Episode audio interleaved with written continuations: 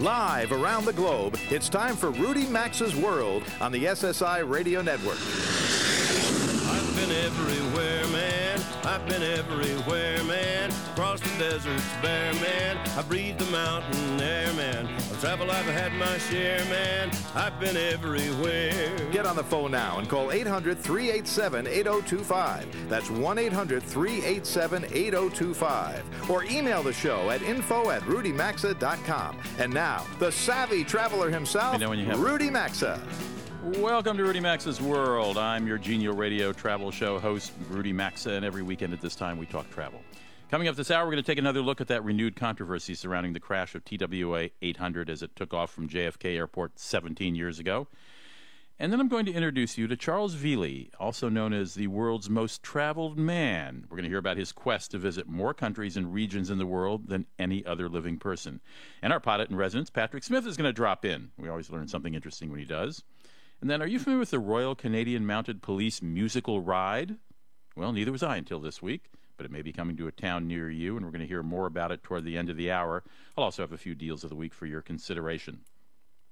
By the way, Patrick Smith, we're going to reach him in Dublin, I think. And we also may, at the end of the hour, pay a little visit to Wimbledon that's going on this weekend in London, see what the scene is there. Do we have Christine? We got Christine? Good. Well, it was a stunning revelation last week when six former investigators of a horrific plane crash 17 years ago went public to say they thought there was a cover-up of the investigation of that crash. The official explanation for the crash of TWA 800 that killed 230 people was a faulty fuel tank. That plane exploded just after takeoff, just right over Long Island, over the bay there, just as it took off from JFK. But there were reports by many people that they saw flashes of a missile in the sky. Anyway, these six former investigators are encouraging the National Transportation Safety Board to reopen the investigation, claiming this might have been an act of terrorism, or at least something involving a missile, maybe not from a terrorist, but it certainly wasn't an accident. Christine Negroni has written extensively about that doomed flight. She's the author of a book called Deadly Departure, Why the Experts Failed to Prevent the TWA Flight 800 Disaster and How It Could Happen Again. That book, by the way, was published by HarperCollins 13 years ago. Keep in mind, the disaster was 17 years ago. Christine, welcome to the show. Thank you very much, Rudy. I understand you've seen the documentary. What was your reaction to it, and did you learn anything new since you began covering this story? Well, a lot has happened in the past 17 years, certainly, and I'd say that there's a lot of hype associated with the documentary. They talk about investigators breaking their silence and crash investigators, and that in itself is a bit of a misnomer because these are not NTSB investigators who are now changing their position on the cause of the crash. One of them is a former NTSB investigator who came from the automobile industry, not the aviation industry, and he was an expert in the cabin interior. But the other investigators were people who had long made their concerns about the investigation known in the official context of the investigation. They were with the Airline Pilots Association and one with TWA. The fact that they're being touted as having broken their silence is also a bit of a joke, since they've been talking to me about this for years, starting at the time of the crash. Well, so this is interesting, because the impression I got, and I read it probably, or followed a little more closely than most people probably, was that these were actually investigators of that crash. They weren't NTSB investigators. No, they were not NTSB investigators. And you probably know, Rudy, that when there is an aviation disaster, people come in from various aspects of the investigation. So some, people from Boeing, people from the airline, people from the pilots union, the flight attendants union, the air traffic controllers, they all come in and they all participate. But you would not, they are contributing their expertise from their source of experience, right? And they're putting that in. But the only NTSB investigator who participated in this documentary is his name has just flown out of my head. Well, tell me what Hughes. The thesis. Okay, Mr. Hughes, tell me what the thesis, and if you can do it in three sentences, the thesis of your book 13 years ago was regarding this crash. The thesis of my book is that there was a conspiracy, and the conspiracy was that Boeing wanted to protect a fuel tank design that it knew to be problematic, and it successfully did it for 35 years. That's the thesis of my book. If there was anybody to blame, it was the the airplane manufacturer. So to this day, you believe it was a fuel tank explosion as opposed to a missile from a Navy sub that was obviously went awry? I and everyone who has taken a serious look at this, look at the crash. Yes. Now, do I understand correctly? You have seen this documentary? I did. I was actually given access to take a look at it. And what is the thesis of the documentary? That this was the same. Here, I think here's the core. I know you don't have a lot of time, but I think here's the core. There was a lot of craziness going on immediately after the investigation because the FBI was in there, and they came in with their big feet and their big attitudes about, you know, this is a crime and we're going to get to the bottom of it. And I think that in that atmosphere, people who were pushed aside began to see this as something nefarious. The FBI had something to hide. And there was a mystery about what caused the crash. And I think all of these things conspired to make it feel like something it was not. But so these eyewitnesses who said they saw a missile hitting the plane and so on, and the... Well, eyewitnesses, as far as I know, didn't say they saw a missile. Eyewitnesses said they saw lights they couldn't understand. But, you know, in terms of what eyewitnesses do and don't remember accurately, volumes have been written about how people think they see one thing when in fact they see another, or they seek explanations for what they don't understand by, you know, what they've heard other people say. So the fact that a lot of eyewitnesses saw things they didn't understand certainly is a mystery. I am not discounting it's mysterious. But I've covered airplane disasters for many, many years, and I can tell you there's always mysteries. There's always unresolved questions. But there just is no evidence to show a missile, a bomb, striking this airplane from the outside. There's just no evidence of it. And those things are not subtle. They do leave evidence. They leave metal. They leave residue. They leave, you know, lots of indications, and they're not there. But there's so much evidence that said that the fuel tank was a volatile. It was a problem, a design problem on the fuel tank. Other airplanes that had exploded in similar ways before then and since then. That evidence is there, and I hope I'm fairly convincing of it in my book, which is 230 pages, in which lays out that case. Are the fuel tanks we're flying on now today corrected? On some planes, yes. On some planes, no. The regulations really only applied to future design. So this affected all Boeing products with a 7 in the beginning. Now the Dreamliner is a new design, and the A380 is a new design, and they had to protect against fuel tank explosions. But in previous airplanes, the changes are being applied, even as we speak. But no, the entire fleet is not protected, and that's something like 8,000 airplanes, or it was, a few years back. I haven't done a check on the numbers, but it's many, many airplanes. This is another story, Christine. It was a big story at the time. I'm telling you, my book was I don't want to sound immodest, but it was, quite shocking, and many of the people who reviewed it as an important documentation of a true air safety issue.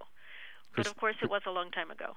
Christine Negroni's book was published in 2000 by HarperCollins. It's called Deadly Departure, Why the Experts Failed to Prevent the TWA Flight 800 Disaster and How It Could Happen Again.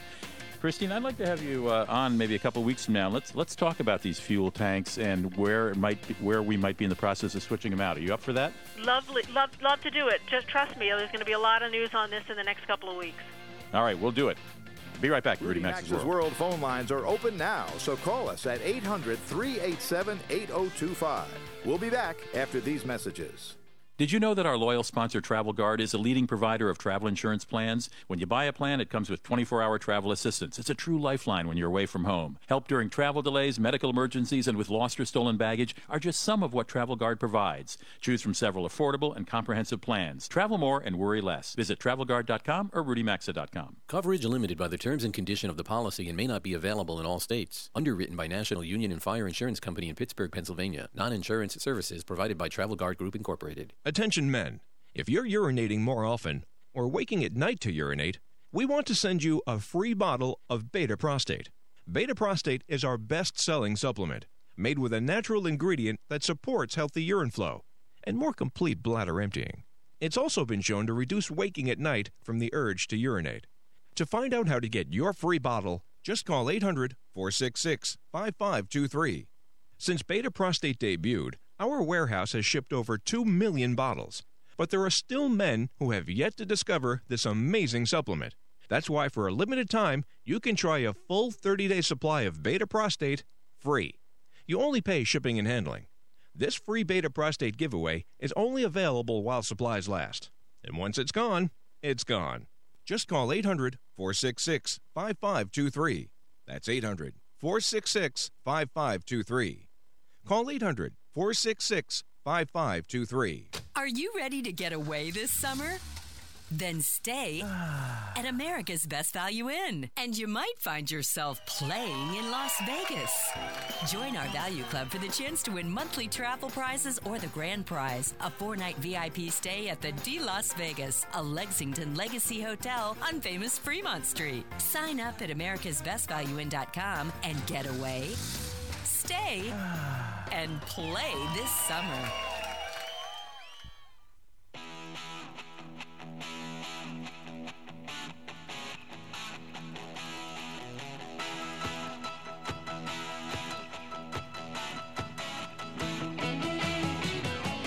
The telephone number to call the program is 800-387-8025. That's 1-800-387-8025. Or visit the show online at rudymaxa.com. Here again is Rudy Maxa. You ever heard about competitive travelers? Well, they are out there. And what they're competing with is to touch base or get to or be on or visit any number of countries around the world, and even they even divide countries up into territories and island groups and states and provinces, and there's a handful of them who are vying for the title of world's most traveled man. Now, there are various ways to measure that, and we don't have time to get into all the various ways and clubs that are measuring it, but certainly my next guest, Charles Veillet, is one of the top contenders. He's always been fascinated by places around the world. When he was a young man as a stamp collector, he became an executive with a software company based outside of Washington, D.C. I'm very familiar with, being a Washingtonian, and I know the guy who helped start it. Charles Veillet did all right in that regard and wound up having a bankroll sufficient to start visiting a whole lot of places. And if you go to a website called mosttraveledpeople.com, you'll see that he's at the top of the list with having visited 829, and we'll talk about what those places are in just a moment. Charles, welcome to the show. Nice to have you here. Hey, thanks, Rudy. Good to talk to you. All right, so you started as a kid. You were collecting stamps. You were interested in all these different countries. You realize there are all these places. You get a scholarship from Harvard. And you go into the Air Force, and you, for the first time, get out of the country, if I'm summarizing this correctly. And you retired in 1999 at the tender age of 34 to really devote your time to visiting these places. And when I say visiting, some places you basically just touched ground for a little while and kept moving, right? Well, yeah, it wasn't that I started off trying to visit everywhere in the world. Actually, what I started off doing when I finally got off of internet time, when we were doing the startup and working 80-hour weeks for so many years. In 1999, it just seemed like I could do whatever I wanted. And what I wanted was to study languages and try and be suave like James Bond, right? So that meant going to Paris, going to Munich, and living in those places, and living in Italy and studying the languages. Because that's what I thought would be nice to do, and also I was newly married at the time, and so we caught my wife up going to places like Thailand and Hong Kong and Australia and New Zealand and Tahiti, and so we started on around the world, and then a year abroad of living abroad and doing the studies, and it was during that time that we took a trip to South Africa around about December of 2000, and that really changed my perspective because I realized that you can travel between hemispheres for the seasons, and that also it was just a completely different point of view down there. When I said, "Hey, this is fantastic. Where can we go from here?" The names coming up were Mozambique and Malawi and Botswana and Namibia, and these were places that I hadn't thought of before. So it really started expanding my horizons beyond the sort of limited, at that time, typical tourist track and the European focus. But it's interesting that early on, though, you actually were, I understand you learned 5 languages, you actually were with your wife staying in places for a good amount of time. I mean, you were actually getting to know that place. Yeah, absolutely. Right, sure. So we lived in Paris for 3 months, and we lived in Munich for 3 months, and we were actually moving into Rome when this sort of revelation hit, this trip to to South Africa, and I said, hey, you know, it's going to be cold in Rome for the next 3 months, and it's really warm down here, and so why don't we try and see what kind of itineraries we can put together that will maximize, you know, weather, and let's start making it 2 years instead of one. So the 1 year led into two, and then that led into, hey, how many countries are there in the world? And that sort of led to the counting. And then I got hooked on the wanting to experience everywhere, because the new places were opening up my mind just the same way as the Ural Pass had when I was 19 years old. And I gather that if you happen to live in the Washington, D.C. metropolitan area, you can pick up a copy of Washingtonian. The June issue actually has a piece on Charles, and there's a suggestion in the piece that in the long run, when you started collecting countries, so to speak, or became a competitive traveler, it didn't necessarily help the marriage. Oh, yeah. Well, I'm single now. I have a lovely girlfriend, but no, I'm divorced, and well, you know, it was fine at first. For the first 4 years, we traveled together, and then the goal was to do as much as we could before we started having kids. Mm-hmm. But the quest to go everywhere kind of overtook that, and so I did my best to balance the time between the kids, and that, and I, you know, came off the road to be home with the kids, and I have three wonderful, wonderful kids. And so, you know, eventually I was weaned off of doing it full time and stopped doing it altogether for some time. And now I do trips as I can. So 1 or 2 a year, I'll go on an expedition.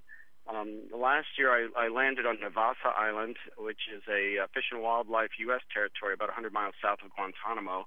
And I also landed on Avis Island in the middle of the Caribbean, which is a sand spit that's held by Venezuelan Marines. A sand spit. So landed, yeah. And they built sort of a dormitory on stilts on this sand spit so that they can claim the surrounding waters for the fishery and for the potential mineral rights. And they put 8 Marines on there who greeted me with machine guns at dawn when they realized that we were storming the island in our little rowboat. They brought me to the commander. Fortunately, I speak Spanish, and he, you know, we had a nice conversation where he informed me this is a military base, and so we can't hang around and take photos, and there's nothing we can offer you unless you need emergency food, water, or medical assistance. And I guess so. But that counts as a landing. It was there all of 30, 45 minutes. But let me ask you. My guest is Charles Veillet. He's one of the world's most traveled men or women. But Charles, how do you even know this sand spit exists, and why does this count as a place? Well, sure. I mean, one of the reasons that I started Most Traveled People is because there is, there's debate over how to account for the land area of the world. Right. And, you start with the countries, the UN countries, and there are, I think, 194 now officially, but that just begins to touch on what the surface area of the world is. I use the example of French Polynesia and Tahiti. That's an overseas territory of France, but it's the opposite side of the world from France, and so you can't say that you've been to one and automatically have been to the other just if you're counting the UN countries.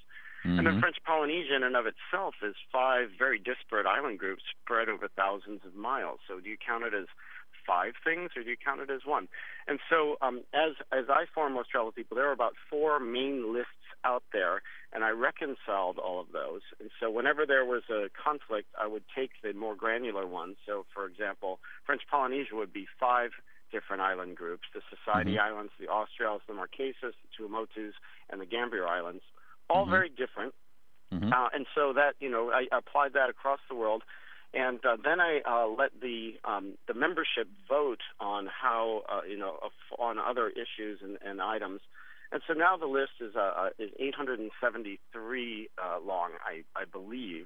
And the larger countries of the world are split into their constituent states. And then, ethnically distinct regions are split out. Island groups which have a certain area of distance off the mainland are split out. And that, by the way, that criteria comes from the ham radio people. So radio amateurs have this very technical description of how to split up the world. And their list is something like, 350 long. So you take all these different lists, reconcile them, and add the voting on top of it, and that's how we get to 873. and you visited 829 of them. You have 44 remaining. You've traveled over 2.3 million miles, taken 5,100 flights, been to 325 UNESCO World Heritage Sites. Unbelievable. But you are continuing this, but at a much more slower pace. But when you say you go on an expedition once or twice a year, does that mean in one expedition you might try to hit 5 or 6 of these destinations? Well, that's not really possible anymore because there's no real density. I mean, the only real trip where I could even visit 3 would be to go to Pakistan. There are 3 of the 8 regions of Pakistan that I have not yet visited, and so that's the only one that could be, you know, potentially dense for that. No, they're mostly pretty remote. There are a couple that do have airstrips that I just haven't gotten around to, or was denied, or had some problem the first time. But most of them would be kind of expedition quality, need to organize a boat, need to organize some people and cost sharing and all of that. And that's another reason for the community, for most traveled people, because then people are out there doing it and they can tap into others for cost sharing. Those 40, those 44, I don't know when or if I'm ever going to be able to finish those. Is Charles really crazy? You be the judge. Visit his website, mosttraveledpeople.com. Hey, Charles, thank you so much for dropping by. I appreciate it, and I'm in awe. Thanks, Rudy. Have a great weekend. Thank you very much. You can read more about Charles Veillet at mosttraveledpeople.com, and if you happen to have a copy of the June issue of Washingtonian, there's a profile of him there. By the way, he has gone back to work with MicroStrategy, and clearly has taken his foot off the accelerator a bit. Don't go away. We'll be back in just a moment with more. Call now to talk to Rudy Maxa at 800-387-8025. You can also email the show anytime at info@rudymaxa.com.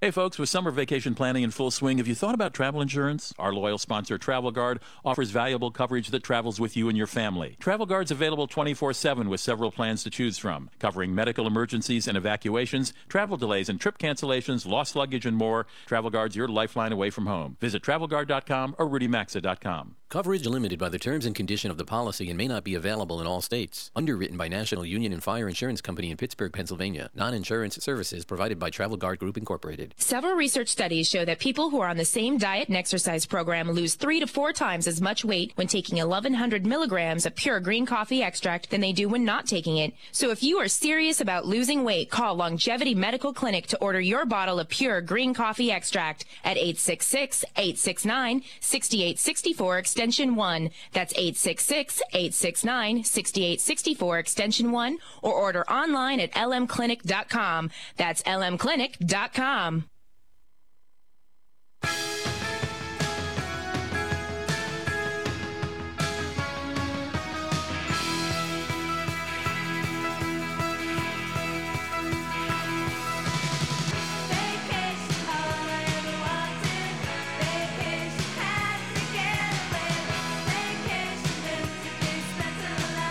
To participate in the program, call now at 800-387-8025 or log on to RudyMaxa.com.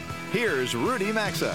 33 minutes after the hour, this segment of Rudy Maxa's World is brought to you by Travel Guard, a leading provider of travel insurance plans. Whatever your travel needs, you can choose from several affordable and comprehensive plans by visiting TravelGuard.com. Travel more and worry less is the motto around the world headquarters of TravelGuard.com. Coverage limited by the terms and conditions of the policy and may not be available in all states. I carry a Travel Guard card. You ought to as well. Even if you only travel once a year, get a short-term deal. Get covered. Get covered. You know, how many times have you seen an advertisement for a book that begins with the line, everything you always wanted to know about, and then you can fill in the blanks? Well, my next guest is a regular guest on this show, Patrick Smith. He's a pilot with a commercial airline, and he has a new book out. It's called Cockpit Confidential, and I can honestly tell you it's everything you want to know about those planes and those pilots, the planes you fly and the pilots you see when you fly commercially. Patrick has been writing a column for Salon.com, or did write a column for Salon.com for years. He still writes on his own blog called askthepilot.com, and he's compiled these years of knowledge and his very facile use of words and being able to translate complex aviation and commercial aviation questions into language that those of us who are not in his world can understand. Patrick, I'm sorry we've run out of time to talk to you with that introduction. But it was so flattering, it was worth it. Pat, we reached Patrick, by the way, in Dublin, where he's over working. Just landed in Dublin, apparently. And top of the morning or top of the afternoon to you, Patrick. Okay, you wrote this book. Why? Well, primarily to inform. I mean, my target audience, I guess, is the frequent flyer, somebody who flies a lot. And I start with the premise: everything you think you know about flying is wrong. And that's tongue-in-cheek. It's an exaggeration, obviously, but there's an element of truth there.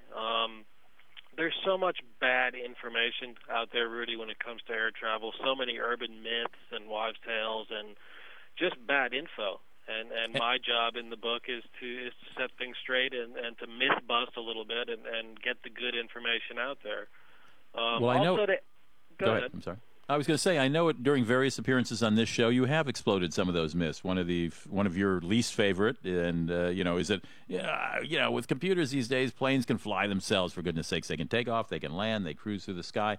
But where does all of this? Where does much of this misinformation come from? Is it from journalists who occasionally get assigned to write a story about commercial aviation and don't really know much about it, but just sort of go with whatever they hear? Where does the misinformation come from?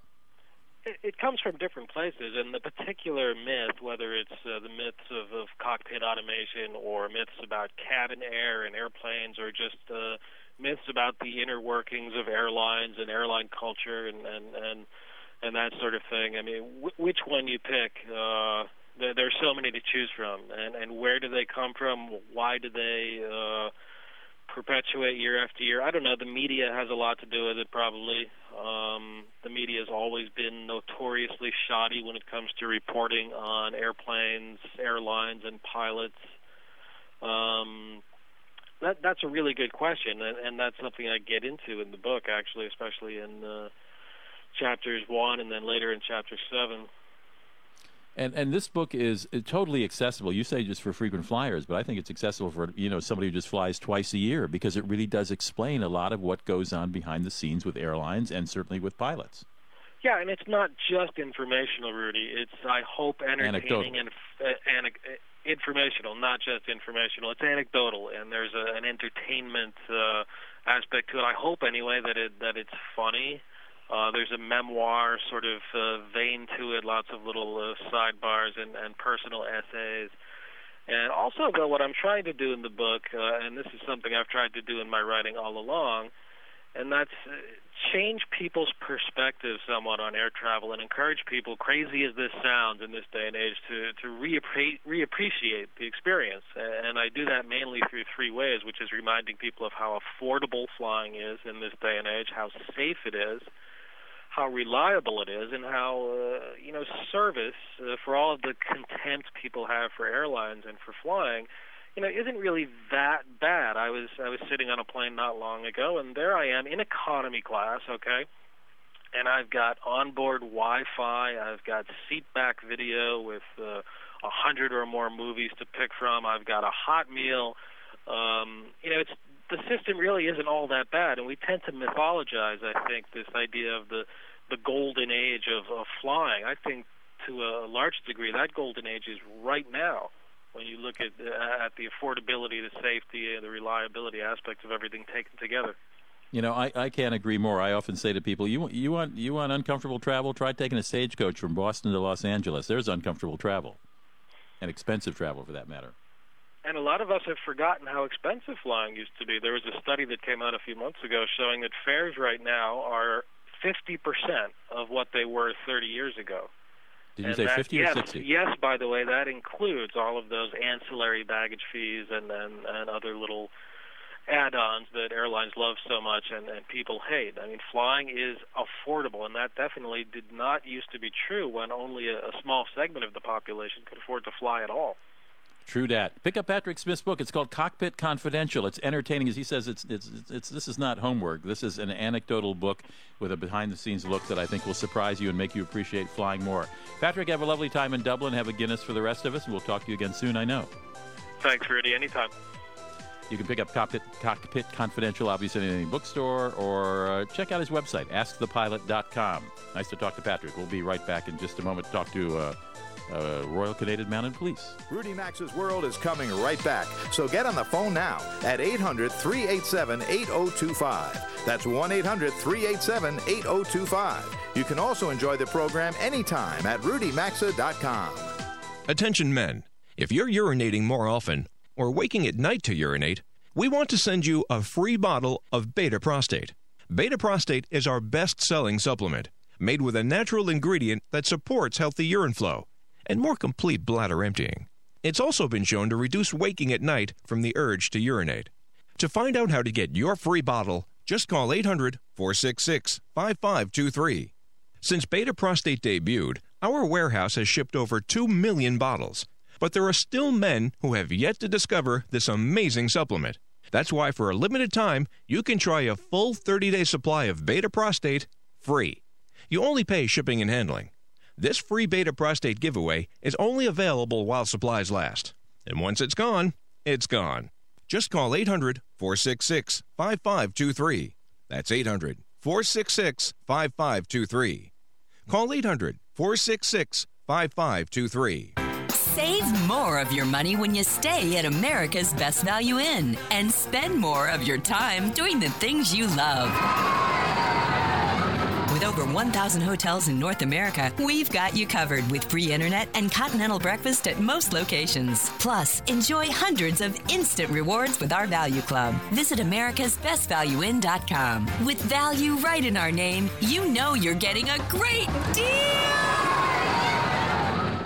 Ladies, are any of these symptoms familiar? Weight gain, hot flashes, rapid heartbeat, night sweats. How about fatigue, nausea, low energy? Or what about sleeplessness, low libido, and fat storage, especially around the belly area? If you are a woman over 40 experiencing any of these symptoms, you probably have hormonal imbalance. And until you balance your hormones, it'll be practically impossible to get rid of these problems. But you're in luck, because Amberen is the all-natural formula clinically shown to cause weight loss in women over 40 with no big changes in lifestyle. Amberen restores hormonal balance in women over 40, so you can finally lose the weight. And all of the other menopause symptoms simply go away. To receive a complimentary risk-free trial with a free 30-day supply, just be one of the first callers right now at 1-800-893-9155.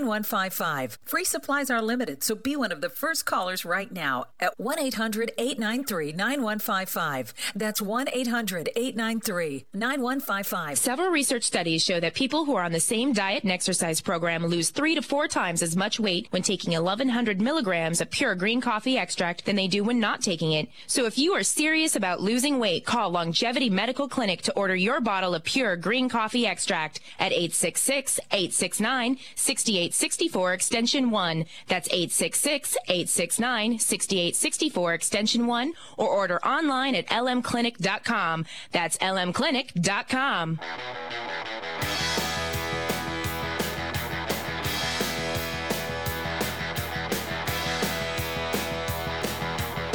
Got a question or comment? Need advice? Jump on board now by calling the show at 800-387-8025 or visit the show anytime at rudymaxa.com. Now back to Rudy Maxa's World. Hey, on Monday it's Canada Day. What better time than to talk about, the Royal Canadian Mounted Police event called the Musical Ride. It's actually a series of events that have been around since the 1870s, a series of drills set to music and based on cavalry skills. We're talking to horses here. To fill us in on it, Superintendent Marty Chesser is the officer in charge of the Royal Canadian Mounted Police Musical Ride. I think we're reaching him. Are we reaching you in Ontario today, Yes, Marty? I'm in Ottawa right now as we speak, Ottawa, Canada, which is our nation's capital, and that's our home base. It certainly is. Ottawa is the capital of Canada. Superintendent Chesser, tell us a little about the Royal Canadian Mounted Police Musical Ride. What is it? I just gave a very brief overview of it, but I know you can do it more colorfully. Well, yes. It's performed with 32 horses. We do about a 30-minute show, and it's cavalry movements done to music. And we started in 1887. Equitation training was part of our training back in the 1800s. And up to 1966, and so a lot of guys had to practice their drill. Cavalry drills was part of the curriculum. And so on the weekends, they would go out and practice, and people started coming, and then somebody said, let's put it to music. So that's how the musical ride started. And then we've been performing around the world since that time. And you tour the United States, don't you? Yes, we've been all over the states. We've been to Dallas and then down the western seaboard there. And most recently, we went to Wyoming last year. We celebrated the 100th anniversary of the Wyoming State Fair. And we went to Topsfield, which is just outside of Boston. I think it's one of the oldest fairs in the United States, and we have great reception when we get to Topsfield as well. Now, I understand if our listeners or if I visited Ottawa, that you actually have a whole museum that I can visit there. Is it regarding the Royal Canadian? So it's from our May-long weekend to Labor Day weekend. You can visit our stable 7 days a week. And there is a museum in there that describes the musical ride and also shows other, not only just what the RCMP does, you know. So we have so many different job opportunities within the RCMP. Explains a little bit what we do. Can American apply for one of those job opportunities? Yes, absolutely. Really? Yeah. We have to be a Canadian citizen. Are you a Canadian citizen, Rudy? No, I wasn't thinking of doing it, but I thought somebody else might be. But okay, so you do have to be a Canadian citizen. Let me ask you: are the Royal Canadian Mounted Police, are they leaving aside the musical ride, which is obviously a very highly structured and technical performance? Do Royal Canadian Mounted Police still ride horses in the course of their duty? No, and that's a good question. We stopped that in the I think the 30s or 40s, using horses for active police work, because that's what I thought. That. I thought that. Yeah. I think every. I only. Excuse me. I didn't think that. I thought Royal Canadian Mounted Police were still mounted on horses regularly, but then I saw a Travel Writer's blog last week that said they haven't used horses in years. I was like, what? Yeah. So ours is strictly a ceremonial public relations unit. And that's kind of sort of bridges the original RCMP to the modern day now. So it's kind of traditional.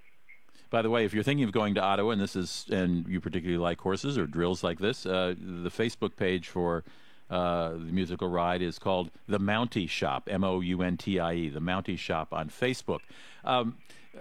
You say there are 32 horses involved. How many horses total do you have there in Ottawa? Do you have many more than that, or is it exactly? No, 32? Yeah, we have two. We have a breeding farm, which is out in Pakenham, Ontario, about 40 minutes outside of Ottawa, and we have about 80 horses out there, and then we have about 80 horses in Ottawa. And is there a particular breed of horse that works well in this? Yeah, we're primarily a Hanoverian, which originates from Germany, and we use that because of a couple of reasons. First of all, their temperament is very, very good. Secondly, they're a bigger boned horse than the thoroughbred crosses we used to use a while ago, and we found that 25 years ago we used a thoroughbred cross, and we found that a little bit too much to handle for our riders, because 80% of our riders have never been on a horse until they come to our program. Are you a rider? Well, that's a good question. I ride, yes. I didn't ride before I came to the musical ride, so I was a rider in 1988. And then left the ride, and then came back as the officer in charge in 2009. All right, but you do not participate in the musical ride itself as a performer? I lead them in and commence the musical ride and greet the VIPs and the guests that come to watch us, and then I do the salute at the end. So, well, there you go. The Royal Canadian Mounted Police musical ride, new news to me. I know not news to others, but I appreciate your filling in folks like me, Superintendent Marty Chesser. Thanks for joining us. All right, thank you very much.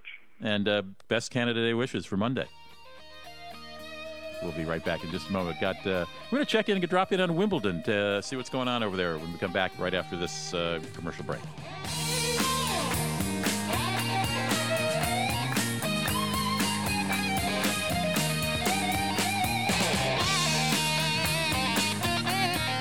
To participate in the program and speak with Rudy Maxa, call 800-387-8025 or email the show at info@rudymaxa.com.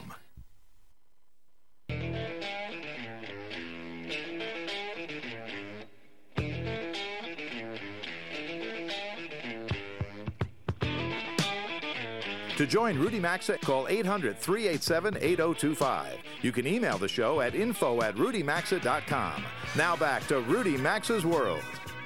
Welcome back. It's Wimbledon's been going on. You probably read the news earlier this week when favorites like Rafael Nadal was eliminated like really early in the process.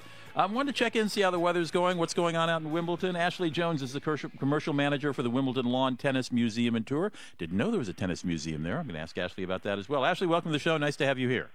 Thank you very much indeed. Nice to meet you, Rudy. All right, so it's afternoon in London as I speak to you live on Saturday morning, East Coast time in the United States. How's the weather today? It's a beautiful day, yes. Sunny and warm, beautiful summer's day.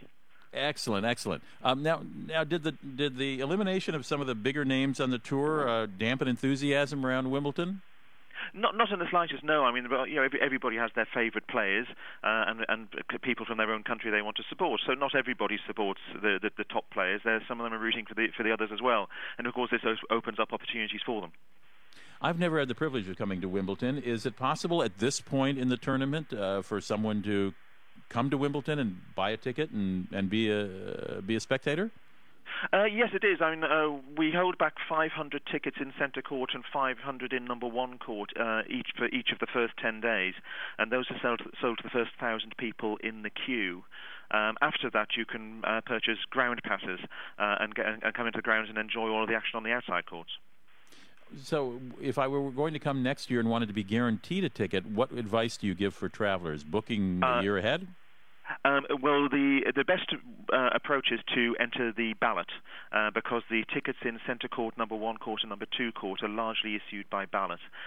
So the ballot opens in August and closes in December, and then you find out in January or February if you've been lucky. The other options are to go to one of the official ticket suppliers. In the United States, that's a company called Keith Prowse, and they would be able to provide you with tickets with corporate hospitality packages and everything else as well. Okay. I'm sorry. Ballot is, you mean random selection? Is that what that means? Absolutely right, yes. I see. Okay. Now, tell me a little about... A very fair British way of doing it. Yes. Tell me about the Lawn Tennis Museum and Tour. Is that open just during the games, or is that a year-round attraction? And Not at all. It's a year-round attraction. The majority of our visitors actually come outside of the championships, and we run tours for 11 months of the year. So they start on the Saturday when after one championship is finished, and they finish on the Sunday 1 week before the next one starts. So it's 11 months of the year, and they run daily. And what will I see on a tennis tour, tennis museum tour?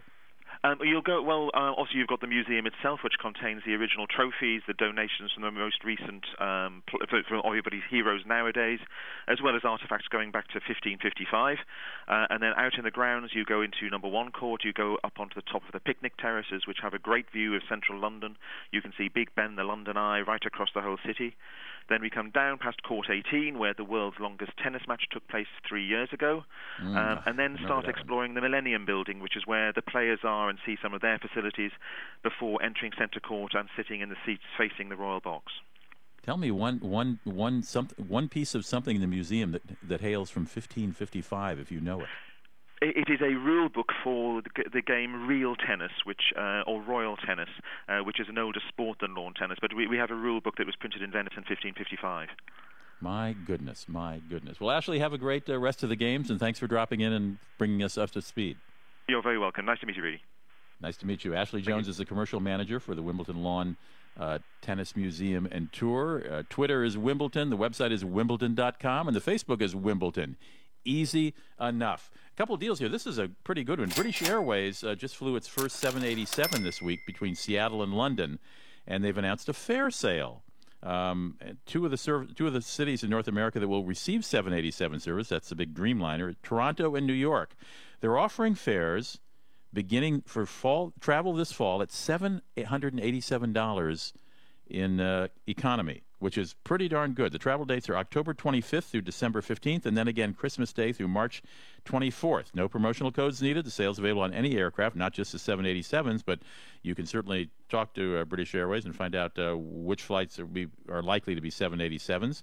You can go World Traveler Plus, which is premium economy, for $1,200. Not bad, because the cool thing about that is if you have any Avios points, that's the equivalent of frequent flyer miles on British Airways, if you pay that $1,200 for premium economy, for just 10,000 Avios points, you can upgrade to business class each way, 10,000 each way, so for 20,000 Avios points. Not bad. Not a bad way to get to and from London from Newark in business class, lie-flat seats and all that sort of thing.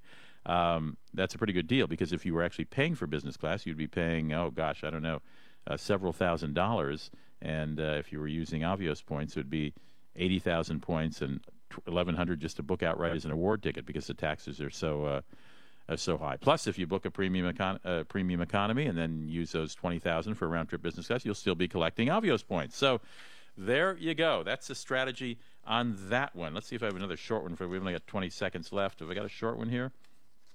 7-night Tuscany and Venice vacation package, $1,400 a person, round-trip economy class from New York to Florence and from Venice back to New York. A manual shift economy car, 5 nights in Tuscany, 2 nights in the Venice area, all local taxes, hotel service charges. It's brought to you by GreatValueVacations.com. It's for travel between November 1st of this year and March 23rd of next, and they've got prices for coming out of other U.S. cities. GreatValueVacations.com. If you always wanted to go to Tuscany or Venice, great price, $1,400 including airfare and hotels. Coming to the end of the hour. Thank you very much to Jeff Ryder, my engineer. Janet DeAcevedo McDonald is my executive producer, and thank goodness she is. I'm Rudy Maxa. Delighted to have you as a listener. Delighted to have our member stations carrying us. Can't wait to see you again next week when we'll talk more travel. See you then. You've been listening to Rudy Maxa's World, and as always, you're hearing Must Hear Radio on the SSI Radio Network.